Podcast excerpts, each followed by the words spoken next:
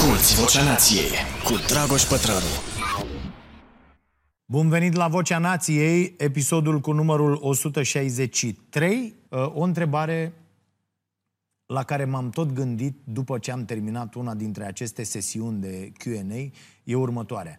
De ce devenim tot mai dezbinați într-o lume care e tot mai conectată? Și problema nu e că nu există răspuns la întrebarea asta, ci că există prea multe răspunsuri și prea multe motive.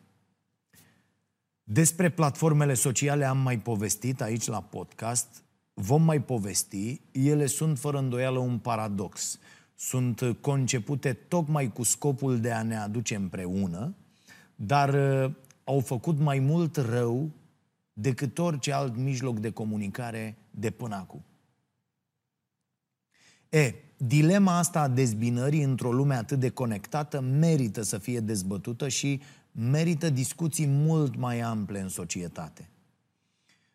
Așa cum probabil uh, știți deja, pentru că am mai spus, uh, sezonul ăsta mi-am propus să caut în orice poveste, în orice carte uh, pe care o citesc, idei despre cum putem să trăim mai frumos împreună și despre cum putem face astfel încât să ne uităm unii la alții și să vedem valoarea pe care fiecare o aduce într-o comunitate.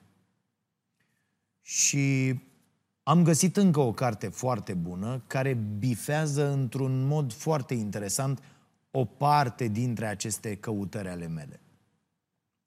Pentru că se uită la problema asta a dezbinării într-un mod foarte, foarte interesant – pe care mărturisesc că nu l-am mai întâlnit până acum. Vine cu o perspectivă nouă, aceea a dorințelor noastre. Cum pot dorințele să ne dezbine? De ce ne dorim ceea ce ne dorim? Și mai ales, putem să învățăm să ne dorim mai bine? Ce-o mai fi însemnând și asta, nu? Cum adică să-ți dorești mai bine. Dorințele nu pot fi controlate, nu? Zicem noi.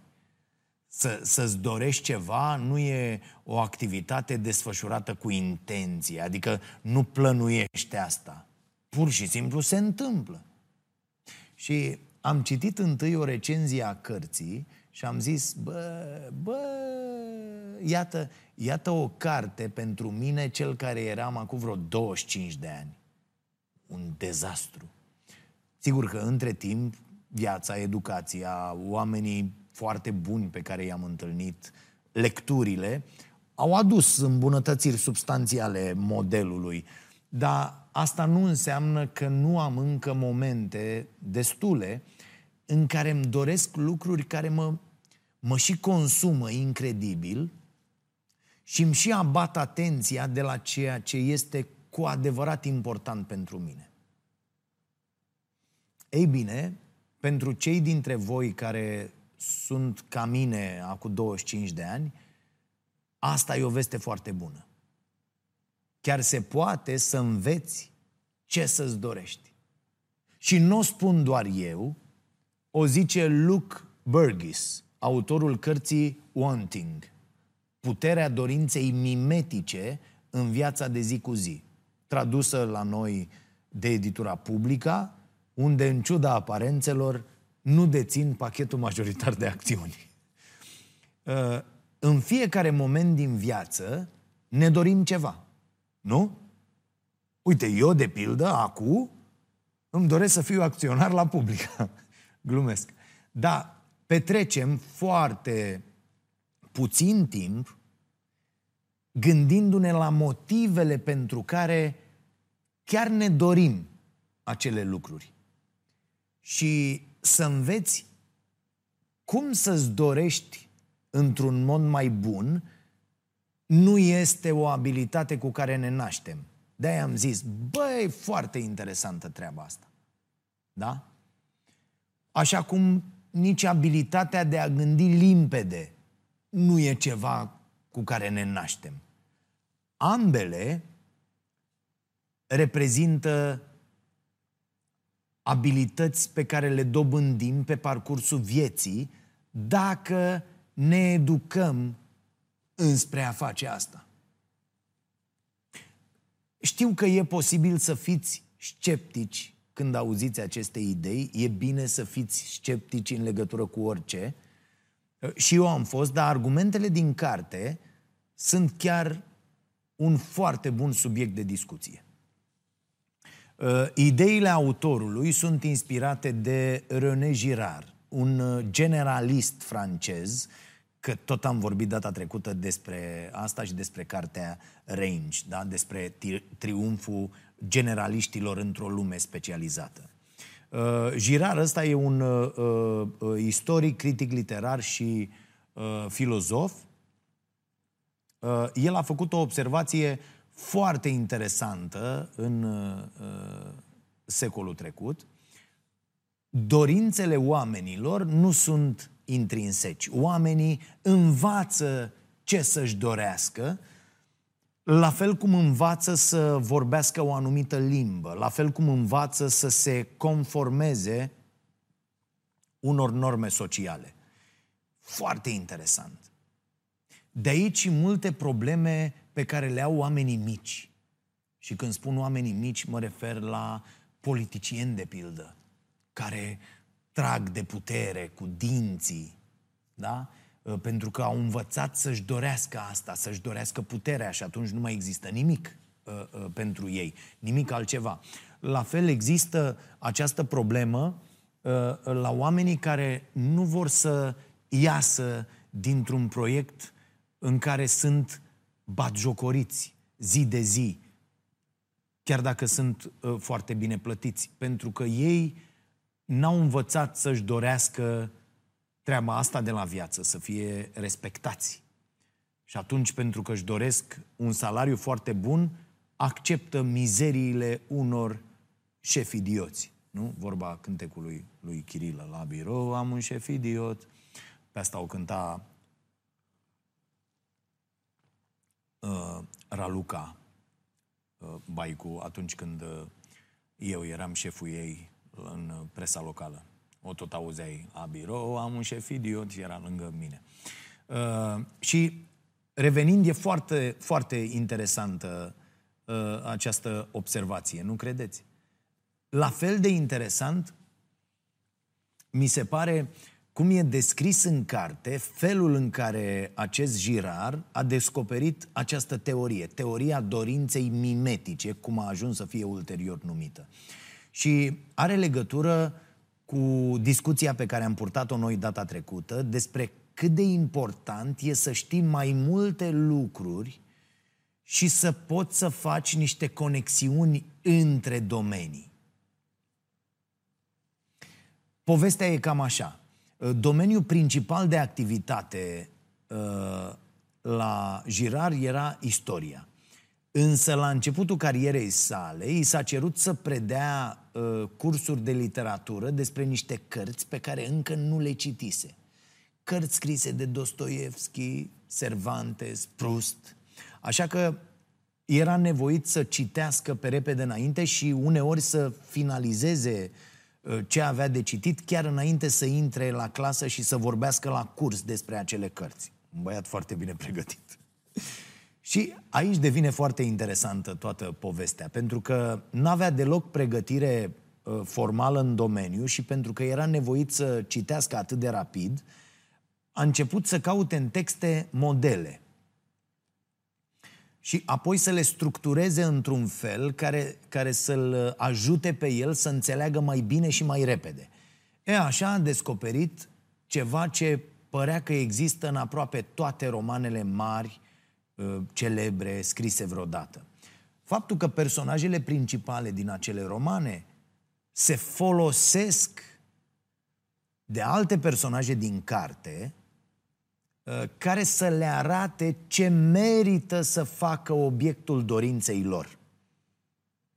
Cu alte cuvinte, personajele principale nu-și doresc ceva în mod spontan dorințele lor apar abia după ce interacționează cu alte personaje care ajung să le modifice comportamentul. E, așa a început ideea acestei teorii a dorinței mimetice. Da? Maimu vede, maimu vrea. Uh, dorința, zice Girard, este la fel ca gravitația. Foarte, foarte interesantă mi s-a părut comparația asta. Gravitația nu există în mod autonom. Gravitația apare în spațiu dintre două lucruri. Similar, dorința nu există de una singură. Ea apare în spațiul dintre două persoane. Și foarte bine este ilustrată ideea asta pe coperta originală a cărții. Da? Sunt acolo doi oameni separați de un gard, ei se uită uh, fiecare tânjind uh, în ograda celuilalt. Da? Interesant e că în ambele curți există exact aceleași obiecte împrăștiate pe jos. Da, vorba cântecului, iarba e întotdeauna mai verde pe partea cealaltă, iar vecinul are o mașină pe care ai vrea și tu să o conduci. Iar noi, noi suntem totuși în acest uh, spațiu în care cel mai mult ne dorim să moară și capra vecinului. Apropo de ilustrații bune, lucrăm să finalizăm culegerea de texte Vocea Nației, despre care v-am mai povestit, și um, o să dau ceva din casa cu, o să avem niște ilustrații senzaționale care vor însoți fiecare capitol și îi mulțumim pe această cale lui Valentin Ioniță. O să vă placă foarte mult ce a reușit să facă acolo. Valentin e și membru al comunității noastre, deci, așa cum ziceam, doar lucruri bune se întâmplă aici în interiorul tribului nostru. Iar dacă o să vă doriți să intrați în acest trib, tot dorința mimetică o să fie implicată în acest proces.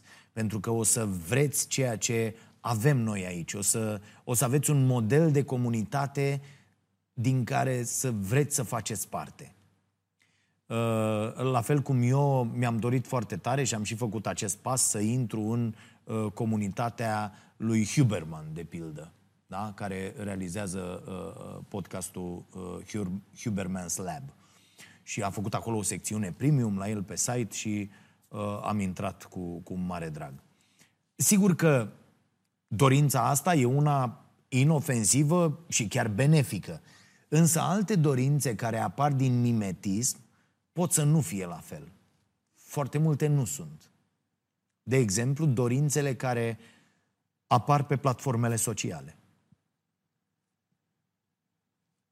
Vedeți, într-o oarecare măsură, Girard a, a identificat motivul pentru care Facebook uh, și celelalte platforme sociale reușesc să fie atât de populare și reușesc atât de bine să ne facă pe noi produsele. Adică să facă din atenția noastră un produs și practic să vândă orice. Uh, Girard a făcut asta cu mult înainte ca platformele să, să existe. Uh, dacă dorințele noastre sunt mimetice, adică imitative, asta înseamnă că vrem întotdeauna ceea ce au sau ceea ce exprimă că ar vrea alți oameni. Și unde altundeva să vezi mai bine ce au alți oameni decât în acel loc unde absolut toată lumea expune cea mai bună variantă a propriei vieți. Hm? Imitația asta nenorocită de multe ori ne face să fim într-o competiție care nu se termină niciodată. Dar, spune autorul acestei cărți, există speranță. Există speranță și există soluții. Iar cartea asta ne învață cum să găsim aceste soluții și mai ales cum să le aplicăm. Asta nu înseamnă că putem scăpa de treaba asta, de a ne dori întotdeauna ceea ce vedem la alții. Dar putem să devenim în primul rând conștienți de asta Sincer, mulți dintre voi erați conștienți de chestia asta? Că eu nu eram foarte conștient până să pun mâna pe această carte. Da? Deci să fim conștienți de asta, ceea ce e foarte important, să înțelegem felul în care funcționăm și să, să navigăm mai bine printre dorințele astea pe care le avem, uh, fără să, să le lăsăm să ne ducă unde vor ele. Cu alte cuvinte, e vorba despre această putere a noastră, care se educă, de a decide cu intenție ce dorințe păstrăm în viața noastră și, foarte important, cum putem să închidem acele dorințe nesănătoase. Și aici aș puncta ceva. E foarte important să facem diferența între nevoi și dorințe. Pentru că nevoile și dorințele nu înseamnă același lucru.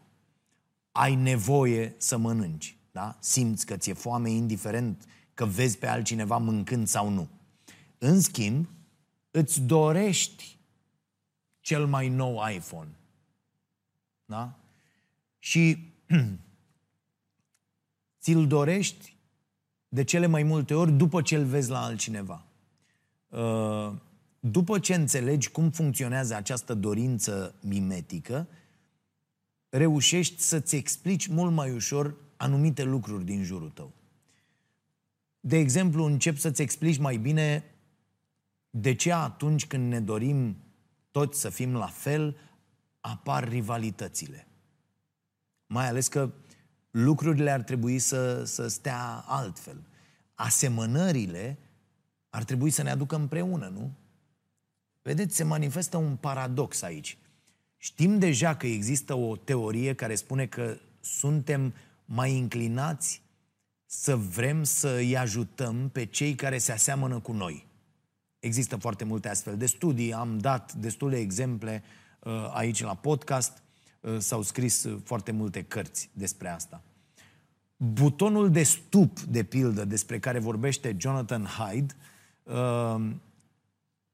în mintea moralistă, butonul ăsta de stup tinde să se activeze atunci când identificăm oameni ale căror comportamente se potrivesc tiparului nostru de moralitate. Cu alte cuvinte, da, e adevărat, asemănările nasc în general cooperare. Pe de altă parte însă, o asemănare prea mare naște dezbinare. Există un termen de specialitate pentru asta, termen care îi aparține lui Freud. Narcisismul micilor diferențe. Ce înseamnă asta? Înseamnă că în cadrul unor comunități cu idei foarte similare pot apărea conflicte din cauza unor sensibilități foarte crescute la niște mici detalii de perspectivă. Se întâmplă această chestiune și în interiorul partidelor, unde oameni care împărtășesc o ideologie comună nu vor reuși sub nicio formă să decidă cum ar trebui anume implementate anumite politici publice pentru că nu se pot pune de acord cu privire la niște mici diferențe de abordare. Chiar dacă rezultatul final poate să fie același. E, acest narcisism al micilor diferențe apare și în povestea consumatorului, despre care am vorbit în urmă cu două episoade. Uh, vrem să avem ce are celălalt, dar vrem să avem ceva un pic diferit ca să fim unici, speciali. Asta tot de la educație ni se trage. Așa apar sute de forme, de culori, de modele ale aceluiași produs pe care le afișăm apoi pe platformele sociale, de unde, de unde acest ciclu al dorințelor mimetice se tot repetă. motoarele mimetismului se manifestă, e clar, cel mai bine acolo pe platforme, da? Facebook, uh, Instagram, uh, TikTok, toate, ne afișează constant miliarde de modele ale felului în care am putea și noi să fim, să arătăm, să ne purtăm. Ne arată ce am putea să deținem. Ne arată, cu alte cuvinte, ce am putea să ne dorim. Vă spun, foarte bine mă simt de când am limitat la minimum interacțiunea asta cu rețelele sociale. Este extraordinar. Ei bine, în acest punct apare primul sfat foarte bun din carte. Imitația există. Nu avem cum să o anulăm. Suntem cumva programați pentru asta. Există modele peste tot în jurul nostru. Și e imposibil să nu vezi ce au alții sau ce vor alții. Însă ceea ce poți să faci e să identifici exact care sau cine sunt acele modele la care te uiți. Să devii conștient că ele, modelele, există. Pot să fie niște persoane cu nume și prenume sau se pot manifesta sub forma unei idei despre un anumit tip de persoană. Eu aș vrea să fiu de astăzi persoana care ajută, fură, dă în cap fiecare ce își dorește. Și să te întrebe atunci de ce te influențează. Ce fac acele modele în viața de zi cu zi și ce anume îți dorești din ceea ce au. Uh, și puteți face acest exercițiu, să vă uitați pe rețelele sociale, pe conturile persoanelor pe care le cunoașteți foarte, foarte bine. Și să încercați să faceți abstracție de ce știți despre persoanele respective, dar să țineți cont de, de fapt, să țineți cont de asta și să judecați profilul. De fapt, persoana respectivă transmite sau nu cu totul altceva față de cum e în viața de zi cu zi. Sunt persoane care nu, la care nu vezi această diferență, dar la cei mai mulți se vede această diferență. Un sfat foarte practic aici, deși sună pueril, este următorul. Uh, gândește-te la acei oameni pe care nu vrei să-i vezi având succes. Aceia sunt oamenii cu care sigur, sigur, te afli într-o rivalitate mimetică fără să știi. Sigur că mimetica se poate manifesta și în forme aparent inofensive. De exemplu, te întâlnești cu un prieten la un uh, restaurant, tu vrei o salată, el vrea o prăjitură, parcă acum că l-ai auzit pe el, ai vrea și tu tot o prăjitură, și apoi prietenul ăsta spune că tocmai ce a fost promovat la locul lui de muncă, dintr-o dată dorința mimetică nu mai e așa de inofensivă. O, o să te întreb de ce nu ești și tu promovat. Adică nu ești suficient de bun? Faci ceva greșit? O fi de la salată? Poate că nu ți-ai ales locul potrivit de muncă? Și o să, o să ai de aici tot felul de neliniști legate de un subiect care nu te preocupa anterior. Prietenul tău se mută într-un cartier mai bun?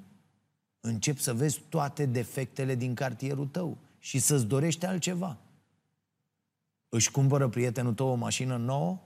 Mm, parcă mașina ta care n-are nimic altfel, nu mai e atât de ok. Vezi pata aia de pe canapea? A? Și așa mai departe. Problema e că modelele astea se schimbă constant. Atenție, e foarte important. Și niciodată nu e suficient ce ai acum. Pentru că îți dorești constant altceva. Asculți Vocea Nației, disponibilă pe iTunes, Spotify, SoundCloud sau pe starea nației.ro la secțiunea podcast. Și mai apare aici și problema inegalității economice, care sporește consumul bazat pe nevoia asta imbecilă de statut. Adică oamenii își vor dori să cheltuiască mai mult ca să imite standardele de viață ale celor cu venituri mari. Asta e o problemă menționată inclusiv în rapoartele ONU despre climă. Inegalitatea influențează acțiunile în domeniul climei și prin faptul că induce nevoia asta de a crește orele de muncă pentru a obține venituri mai mari. Iar mai multă muncă pe acest pământ azi înseamnă o amprentă ecologică mai mare. Da, când vine vorba despre climă, se scrie în aceste rapoarte negru pe alb că reducerea orelor de muncă este o politică esențială pentru scăderea emisiilor. Dacă muncim mai puțin, ajutăm planeta. Din păcate însă, companiile care văd doar profitul cu orice preț, care încearcă să facă profit permanent, se vor baza în strategiile lor, în strategiile de vânzări, pe dorința noastră de a avea modele pe care să le urmăm. Foarte interesant, e menționat în carte, inclusiv Edward Bernays, despre care am mai vorbit aici, uh, pe lângă faptul că a încurajat fumatul, uh, pe care l-a prezentat femeilor ca pe o măsură de eliberare și ca pe un semn de emancipare, uh, Bernays a mai făcut și alte nenorociri. De exemplu, a promovat ideea că un mic dejun sănătos conține ouă și șuncă prăjită. Cum a făcut asta? Simplu. A contactat mai mulți prieteni medici și i-a întrebat dacă un mic dejun consistent este sănătos. Ce o să zică un medic? Da, domne, normal. Mai multă energie la început de zi este un lucru minunat. Mai ales într-o lume în care trăia Berniz, o lume care se baza în principal pe munca fizică. Așa că părintele PR-ului, cum, el, cum este prezentat acest băiat cu atâta mândrie în școlile de relații publice de la noi, în facultățile de relații publice, acest băiat a concluzionat frumos că uh, medicii le cer cu insistența americanilor să mănânce mai bine dimineața și neapărat să includă ouă și șuncă. Partea asta era de la el. N-a mai contat. Da? Toate ziarele au preluat informația la pachet, așa cum preiau acum televiziunile uh, uh, știrile de la partide, da? Și au transmis oamenilor că medicii recomandă șuncă și ouă la primele ore ale dimineții. Mult ulei, să fie bine. Și uite așa, au crescut vânzările de carne ale companiei care l angajase pe Berniz să facă fix asta. Să-i crească vânzările. Iar informația confirmată de medici a fost dată mai departe din generație în generație.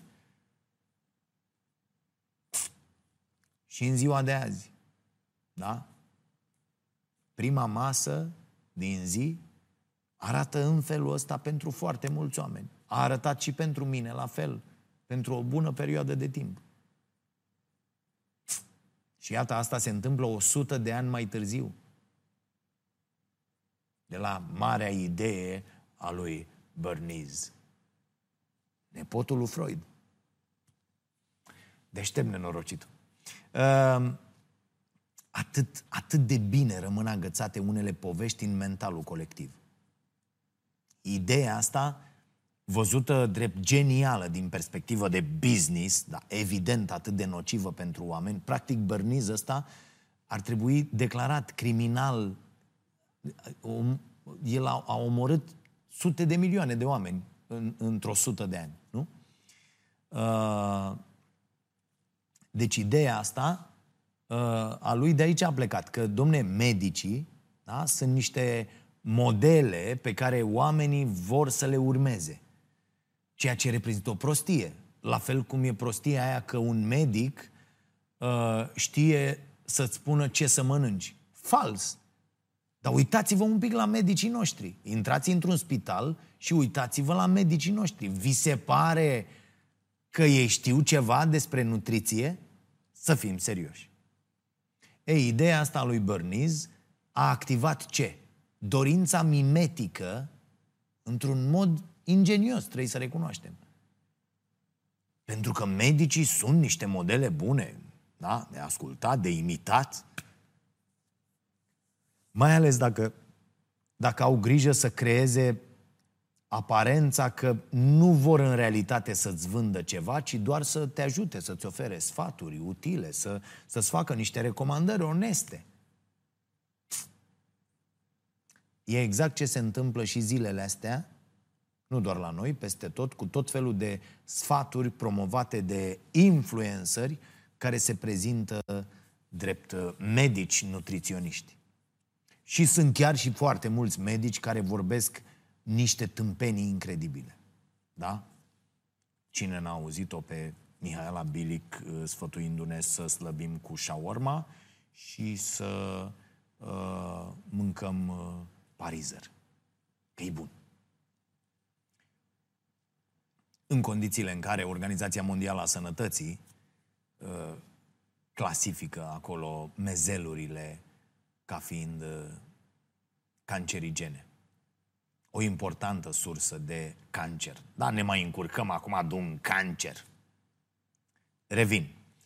Dorința noastră de a imita, mai ales de a imita modele care se bucură de apreciere și de statut în societate, este uriașă. Uriașă. Și aici apare altă șmecherie. Contează foarte mult dacă acele modele se află în interiorul sau în exteriorul cercului nostru social. Există următoarea întrebare în carte. Pe cine ești mai gelos? Pe Jeff Bezos sau pe un coleg de muncă? Unul care face o muncă similară cu tine, dar care câștigă mai bine. Hm?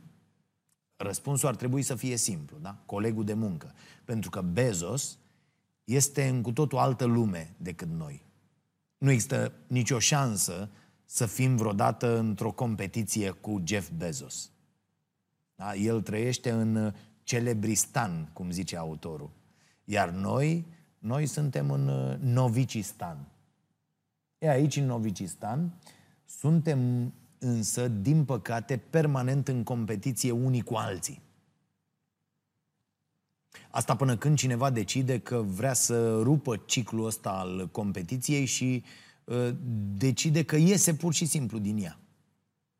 Și cu fiecare om care face asta, povestea consumatorului se transformă în povestea cetățeanului. Iar teoria dorinței mimetice, în forma în care există ea azi, fie dispare, fie se transformă în altceva. Se transformă într-o rivalitate mimetică în care fiecare vrea să cetățenească mai bine decât celălalt. Iar asta, iată, ar putea fi o rivalitate mult mai bună, nu? Sfatul aici e simplu. Dacă știi că ești într-o rivalitate mimetică cu cineva, du-te acum pe profilul acelei persoane de pe rețelele sociale, pac, unfollow, bloc. Uh, când nu o să mai știi ce face și mai ales ce are persoana respectivă, nu va mai reprezenta o amenințare pentru tine și vei fi mult mai fericit. Gata. Atât de simplu. Știu că pare prea ușor să fie adevărat, dar e un început bun de soluție. Uh, suntem înconjurați de uh, semnale despre ce anume ar trebui să vrem, ce anume constituie o viață bună, da? cum spune și uh, uh, Cristian Iftode în cartea cu, cu același nume. Ce, ce scopuri ar trebui să ne stabilim? Sistemul de educație e un exemplu perfect. E dat și în această carte. Sistemul de învățământ le spune copiilor că trebuie să vrea note mari, că trebuie să fie în competiție cu colegii lor, nu? Că trebuie să vrea să meargă la facultăți bune și să aibă acele joburi de succes care să le aducă ce? Statut, bani, promisiunea de fericire. Copiii nu sunt lăsați să decidă ei cum ar vrea să arate parcursul lor de învățare li se prezintă din start un model de imitat. Așa că dorințele lor pentru rezultate și pentru competiție, iată, n-apar în mod natural. Există studii care arată că uh, uh, uh, acei copii mici au tendința să lucreze împreună. Dar dacă de mic ai zis, nu da aia, nu da jucăria lui ăla, dă-l dracu, ăla, dă una, pam, pam. Nu e ok. Da? Deci apar prin imitație, exact cum spune autorul acestei cărți.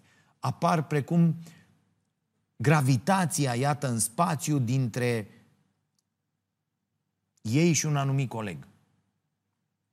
Și nu e vorba doar de sistemul de învățământ. Nu? Noi, adulții, suntem automat înrolați în sistemul ăsta în care uh, trebuie să obții niște lucruri, trebuie să-ți dorești anumite lucruri, pentru că așa a făcut toată lumea, așa face, așa se face.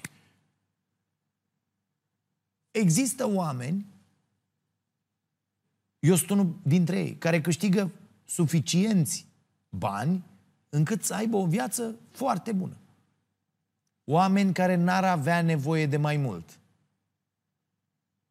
Ei bine, ei se simt nefericiți și frustrați doar pentru că întotdeauna se compară cu alții care au sau despre care au ei impresia că duc vieți mai bune, câștigă mai mult, au mai multe lucruri. E o prostie imensă, oameni buni. Mă gândesc în, în ultimii ani foarte mult la chestia asta. Și o prostie care, atenție, a scăpat de sub control. Iar această nefericire continuă a oamenilor e pe cale să distrugă planeta. Mă uit, am, am cunoscuți care au foarte, foarte mulți bani, nu se compară cu mine, extraordinar de mulți bani și câteodată mai stau așa și întreb, bă, dar de ce în continuare te preocupă treaba asta 24-24? Și îmi spun că nu se pot opri. De ce? Pentru că încă n-au avut această discuție cu ei. Un job n-ar trebui niciodată măsurat doar prin banii pe care îi câștigi. Uite, ce ar fi dacă ne-am măsurat joburile prin timpul liber pe care ni-l oferă? Hm? Prin sensul pe care ni-l aduce jobul respectiv, prin oamenii cu care lucrăm. Hm? Sigur că banii sunt foarte importanți, nu? De la asta plecăm, dar greșit aș spune, dar trebuie să plecăm de la asta, pentru că viața noastră depinde de banii pe care îi câștigăm. Dar atunci când ne comparăm unii cu alții doar folosind acest etalon, se naște multă frustrare și multă rivalitate mimetică nesănătoasă. Eu v-am mai povestit aici că am momente în care sunt foarte invidios, într-un mod pozitiv, și și am învățat, asta am învățat până să citesc această carte, am învățat să invidiez pe prietenii mei care câștigă mult mai puțin decât mine, dar care sunt și mult mai liniștiți și au și mai mult timp pentru ei și pentru familiile lor. Asta m-a făcut în timp să-mi, să-mi stabilesc cu totul altfel prioritățile și să-mi doresc, iată, mai bine. Un alt sfat din carte este să-ți testezi dorințele. Cum? Într-un mod sumbru, dar util, aș zice. Să te imaginezi pe patul de moarte și să te gândești cum, cum te fac să te simți deciziile pe care le-ai luat în momentele importante de-a lungul timpului. Care dintre deciziile de a urma anumite dorințe îți provoacă împlinire și care îți provoacă regret? Și vă recomand aici, fără îndoială, am mai făcut o carte a lui Bronnie Ware, uh, cele mai mari cinci regrete ale persoanelor aflate în pragul morții. Da? Uh, nimeni nu regretă la finalul vieții că n-a avut mai mult sau că n-a muncit mai mult ca să obțină vreo promovare, de pildă. Totul, la final, e despre oameni și despre relațiile cu alți oameni. Uite, eu o chestie, uh, uh, vă fac o mărturisire, nu știu dacă am mai zis până acum asta. Eu de mic nu cred că am zi în care să nu mă gândesc, cred că e și o boală psihică la mijloc, care s-a dezvoltat în timp. Uh, nu e zi în care să nu mă întreb, seara când mă culc, bă, dacă mor în somn în noaptea asta, e în regulă cu ce am las aici, cu ce am lăsat, cu ce am făcut?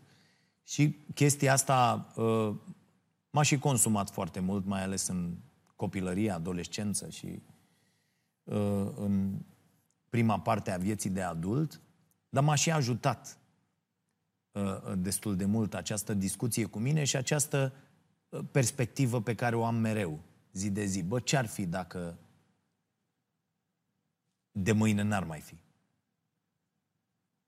Sigur că poate fi greu de pe acum să-ți imaginezi că decizia de a face mai mulți bani ar putea să fie una care să nu-ți aducă fericire la finalul vieții. Dar nu e imposibil. Ar putea fi mult mai ușor dacă inegalitatea ar fi mai mică și dacă n-am fi puși în situația asta de a vedea cât de mult au alții. Soluții pentru asta există, dar, dar nu există voință pentru ca aceste soluții să fie implementate. De exemplu, ar putea exista niște reguli foarte clare cu privire la nivelul de salarizare din cadrul companiilor, prin lege. Da? Se vorbește despre ideea de a avea o paritate de 1 la 10 între salariul unui simplu angajat și salariul unui CEO. Adică un uh, uh, șefoi din ăsta să, să, să, să câștige de 10 ori mai mult decât un simplu angajat. Și Pare rezonabil, nu? Pentru că diferențele care există acum sunt astronomice. Nu numai că pare rezonabil, dar uh, uh, tendința statelor uh, și tendința companiilor va fi atunci de a crește foarte mult salariul ultimului angajat. Pentru că uh, dacă ultimul salariu e de 1000 de euro, tu poți câștiga 10.000 ca CEO. Dacă ultimul salariu e de 100 de euro, poți face decât o mie. Dar dacă e 10.000, hei hop! În Statele Unite, anul trecut, un CEO dintr-o companie mare putea să câștige chiar și de peste 600 de ori mai mult. Cum e posibil ca un om să câștige de 600 de ori mai mult decât altul? Cât de mare poate fi valoarea adăugată a celui care câștigă atât de mult? Diferențele sunt pur și simplu obscene. Iar frustrarea care se acumulează e perfect justificată. Și uite, vă dau un exemplu, că oamenii știu asta. De ce președinții au totuși salarii atât de mici? Adică mie responsabilitatea de a fi președinte de țară, care, atenție, nu e ca la Claus Iohannis, e un job 25 din 24. Da? Nu poți fi altceva când ești președinte. Și cu toate astea, președintele câștigă mult mai puțin bani decât mine. Hmm? Adică, de ce nu are ca un CEO care are responsabilități mult mai mari? De ce nu câștigă de 600 de ori mai mult decât mine? Pentru că ar ieși oamenii cu furcile în stradă, corect? Uh, există un capitol în carte despre leadership transcendent. Uh, capitol în care se vorbește despre importanța de a avea lideri de business care să inspire, care să, care să se uite mai departe de ceea ce e popular în prezent și care să-și imagineze ceva măreț. Și exemplul Patagonia, pe care l-am tot dat, poate fi unul bun din perspectiva asta. Chiar dacă Patagonia rămâne în povestea consumatorului, nu? E, ceea ce a făcut fondatorul uh, Patagonia e deocamdată o mișcare foarte bună înspre un alt fel de viitor, în care misiunea companiei nu orbitează în jurul fondatorului companiei, în jurul patronului, ci în jurul unui scop mai mare, extern. Trăiește ca și cum ai fi responsabil pentru ceea ce vor alți oameni. Asta e una dintre tacticile pe care le propune autorul în această carte și asta mi-a plăcut foarte tare. Da? Este o tactică pe care ne-o putem însuși la nivel individual. știind că există această dorință puternică de imitație care se naște între noi, putem să avem grijă ce proiectăm în viitor. Da? Și, și mai ales ce proiectăm în exterior. Putem să fim conștienți că atunci când ne cosmetizăm viața astfel încât să arate uh, ca a mai bună versiune a ei și o afișăm pe rețele, imaginea asta poate crea multă frustrare pentru alți oameni. Știind că ne imităm unii pe alții, am putea să arătăm mai des lucrurile bune pe care le facem din sfera de cetățeni, nu din sfera asta de consumatori. Știu că și acțiunea asta poate fi de multe ori interpretată ca laudă, dar există această posibilitate să-i inspire pe mulți. Uite, mulți oameni văd ce face Valeriu Nicolae la Casa Bună, da? Și se simt și ei inspirați să ajute, să contribuie. Sau aud ce facem noi la ceasul bun. Își doresc să fie și ei parte din a face bine. La nivel mai mare, oricum, tactica asta nu există. Companiile n-au niciun fel de responsabilitate pentru dorințele pe care le creează. Nu vedeți, totul conține zahăr. Companiile ne omoară în cârdășie cu statele, pur și simplu, doar pentru că totul a fost dezbrăcat de fibre și umplut de zahăr și de sare. Milioane de oameni mor anual din această cauză.